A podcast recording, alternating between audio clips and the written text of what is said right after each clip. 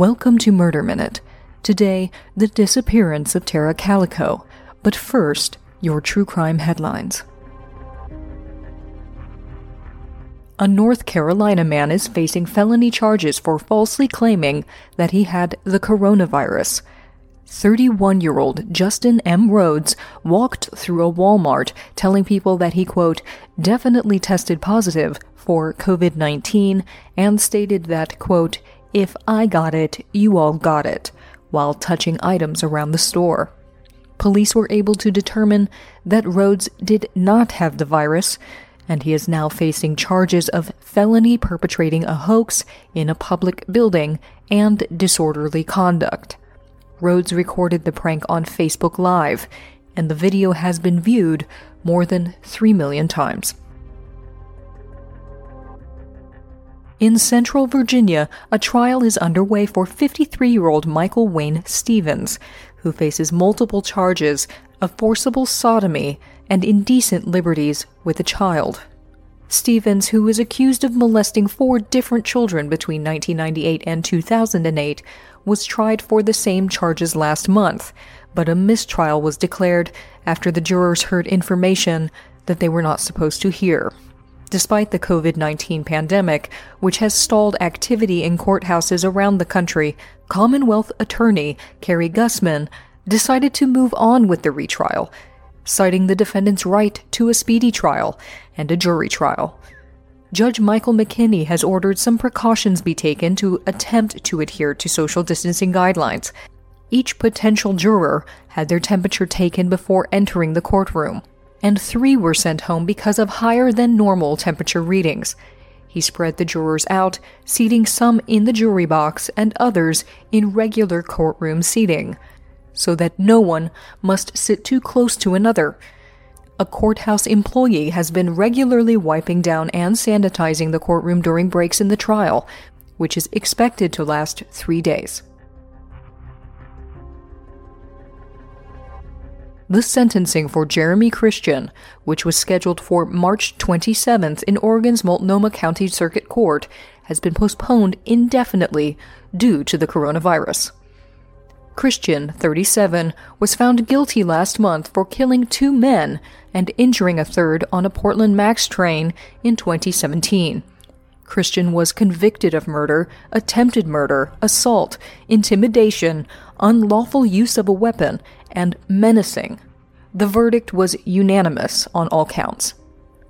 Declaring that there was no way to accommodate social distancing for Christian sentencing, the court decided to postpone the hearing, but no rescheduled date has been chosen. Christian is facing a possible sentence of life in prison without the possibility of parole. Those are your true crime headlines. Up next, Tara Calico. But first, a quick break. If you're smart, and we know you are, chances are you're self quarantined somewhere, looking for a killer new series to binge. Look no further than The Lost Tapes, a riveting nonfiction series that can be streamed on Smithsonian Channel Plus, a new service that has all the original series and documentaries about crime, mystery, history, science, and pop culture that you'll need to get through the apocalypse. Witness the terror behind the kidnapping of Patty Hearst. Follow the infamous manhunt for the son of Sam. Experience the capture of the 2002 DC sniper, and much more. The Lost Tapes lets you experience the events of yesterday in real time, as if it were happening today, with the help of rare radio broadcasts, classified government documents, archival imagery, and on the ground news reports. The Lost Tapes makes shocking events from the 20th century feel immediate again, and is helping me escape the shocking events of this century. I know my true crime, but the never before seen footage in the Lost Tapes blew my mind. Skip the fake news. Watch commercial free now on Smithsonian Channel Plus, where all of the programming is fact checked for accuracy by experts visit getscplus.com slash mm to get 50% off your first three months of Smithsonian Channel Plus. That's getscplus.com slash mm for 50% off your first three months. Check out Smithsonian Channel Plus today.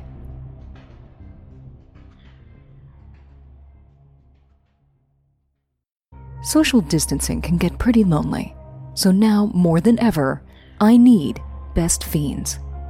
Best Fiends is the app that engages my brain with challenging but fun puzzle games and helps me escape my apartment and enter a beautiful world of deserts, frozen hills, and cute animated characters.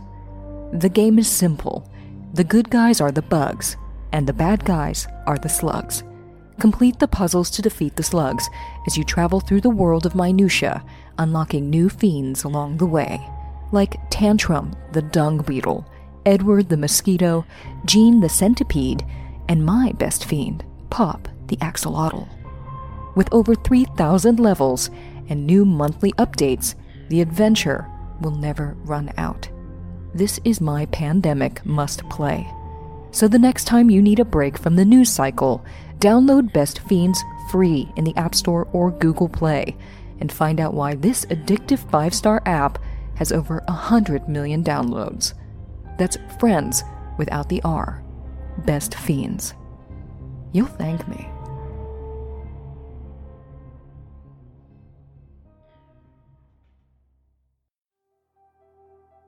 Welcome back to Murder Minute. It was 9:30 a.m. on the morning of Tuesday, September 20th, 1988, when 19-year-old Tara Calico left her home to go for her daily bike ride along New Mexico State Road 47.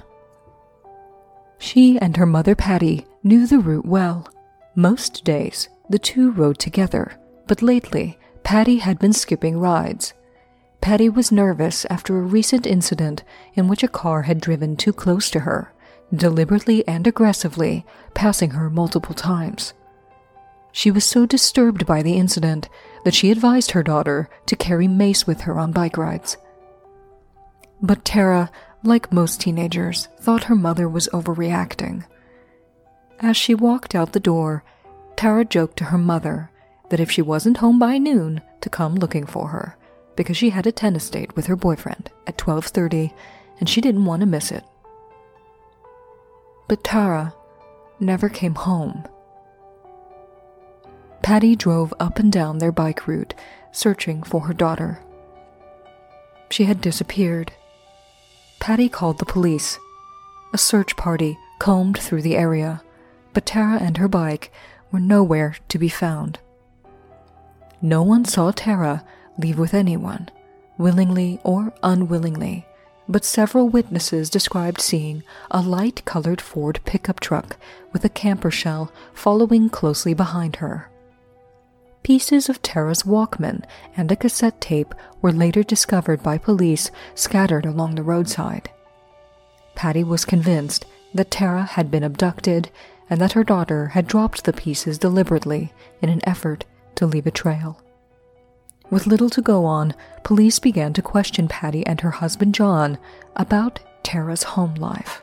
Police thought, or maybe hoped, that the 19 year old had run away from home, a theory that Tara's family quickly shot down. There was just so much she wanted to fit into a day, said Tara's stepfather, John. She was like a little machine. It was amazing. Then, on June 15, 1989, nine months after Tara Calico had vanished, a mysterious Polaroid picture was found in a convenience store parking lot 1,500 miles from where Tara had disappeared, in Port St. Joe, Florida.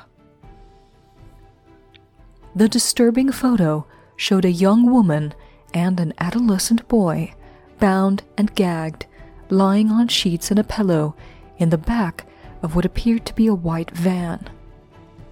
The woman who found the Polaroid immediately called the police. She had seen a white windowless Toyota cargo van parked in the spot when she entered the store, so they couldn't have gone far. The woman told police that the driver appeared to be a man in his 30s with a mustache. Police quickly set up roadblocks to intercept the vehicle but were unsuccessful. The vehicle and its driver were never found.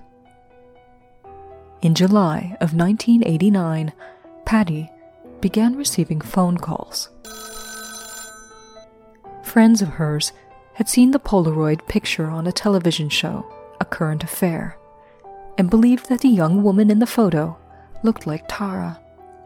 According to Polaroid, the photo had to have been taken between May and June of 1989 when it was found, because that particular film stock hadn't been introduced to the public before May of 1989. The girl in the photo had a scar on her leg, just like the one Tara had gotten in a car accident, and a paperback book next to her, V.C. Andrews' My Sweet Audrina, was one of Tara's favorite books. Patty was convinced that it was her daughter. She used to keep herself fixed up. Patty said of her daughter's appearance when looking at the young woman in the Polaroid. Before the perm, without the makeup, I got out the old pictures and it's her. Tara's friend Cynthia agreed. It's her. Everything, the features, everything. But who was the little boy? Michael Henley Jr. was nine years old when he disappeared on a camping trip with his family in the Zuni Mountains, about 70 miles west of Albuquerque, New Mexico, in April of 1988 just a few months before Tara's disappearance. When the Henley family saw the Polaroid on television, they contacted the police. The majority of the family believes that that's Michael, Henley Sr. said. Michael's best friend believes that's Michael. His sister believes it's Michael. It's the best lead we've had in 16 months, said Sheriff Ed Craig, Scotland Yard took a crack at examining the photo and concluded that the girl in the Polaroid was indeed Tara Calico. Experts at the Los Alamos National Laboratory, however, doubted that it was her, and the FBI's examination was inconclusive. Both families waited anxiously for news, but only one received an answer. In 1990, Michael Henley's remains were discovered in New Mexico's Zuni Mountains, just seven miles from the campsite where he disappeared.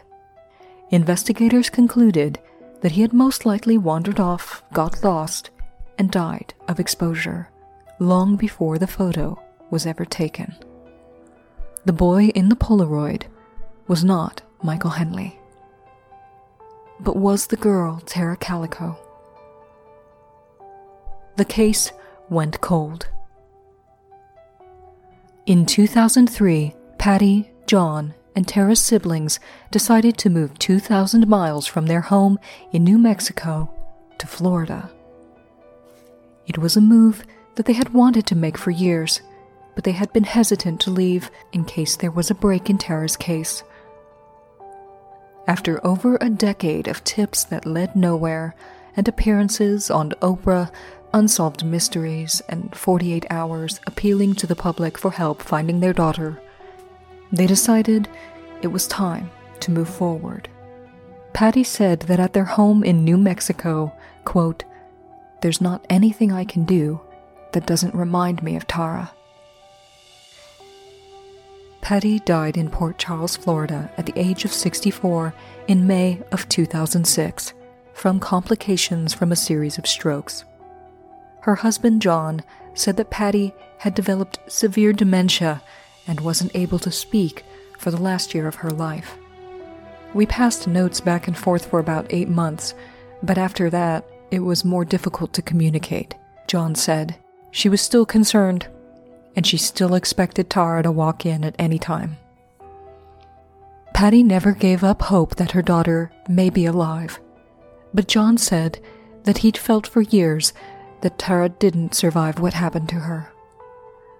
Patty knew I felt that way, but she continued to hope to hear from her, John said.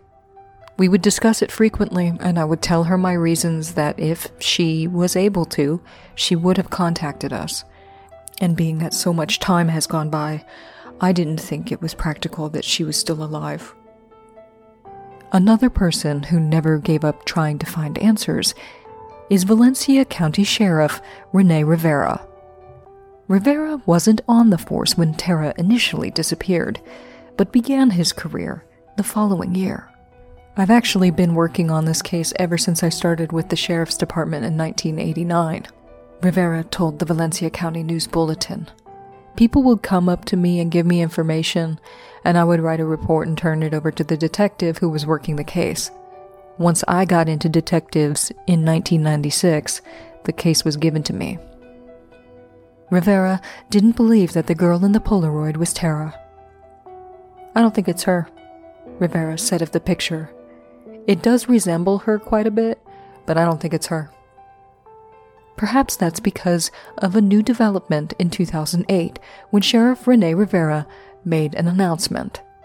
Rivera said that he knew what happened to Tara Calico and who did it. Rivera didn't name the suspects, but he said that they were two men, teenagers at the time of Tara's disappearance, who were following her on her bike when an accident happened. Rivera said that these two men had been following Tara, grabbing at her, trying to talk to her. The information I have is that the truck accidentally ended up hitting her, Rivera said. I believe the truck bumped her bike, at which time she fell on the side of the road. From there, the individuals took her. Apparently, they panicked when Tara threatened to call the police, killed her, and afterward had help disposing of her body. But without remains, Rivera said he couldn't make an arrest. Tara's stepfather John was furious when he heard Rivera's claims.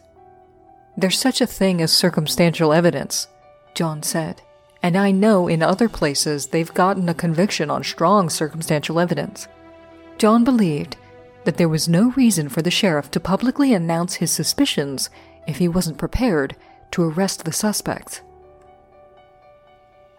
Today, Tara Calico has been missing for 31 years and 6 months.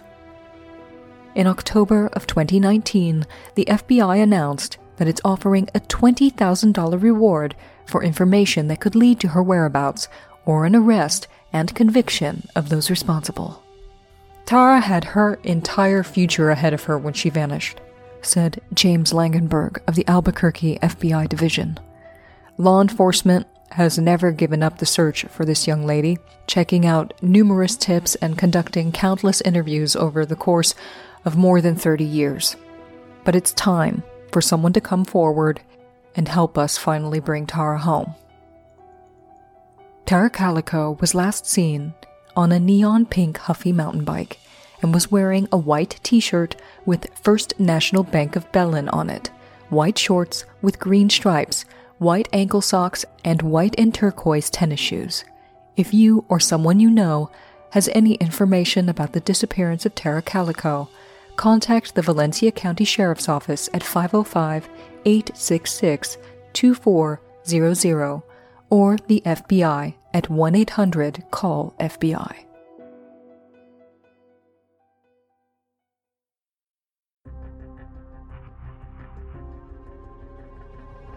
This has been Murder Minute. For true crime anytime, download the Murder Minute app or follow us on Instagram at Murder Minute.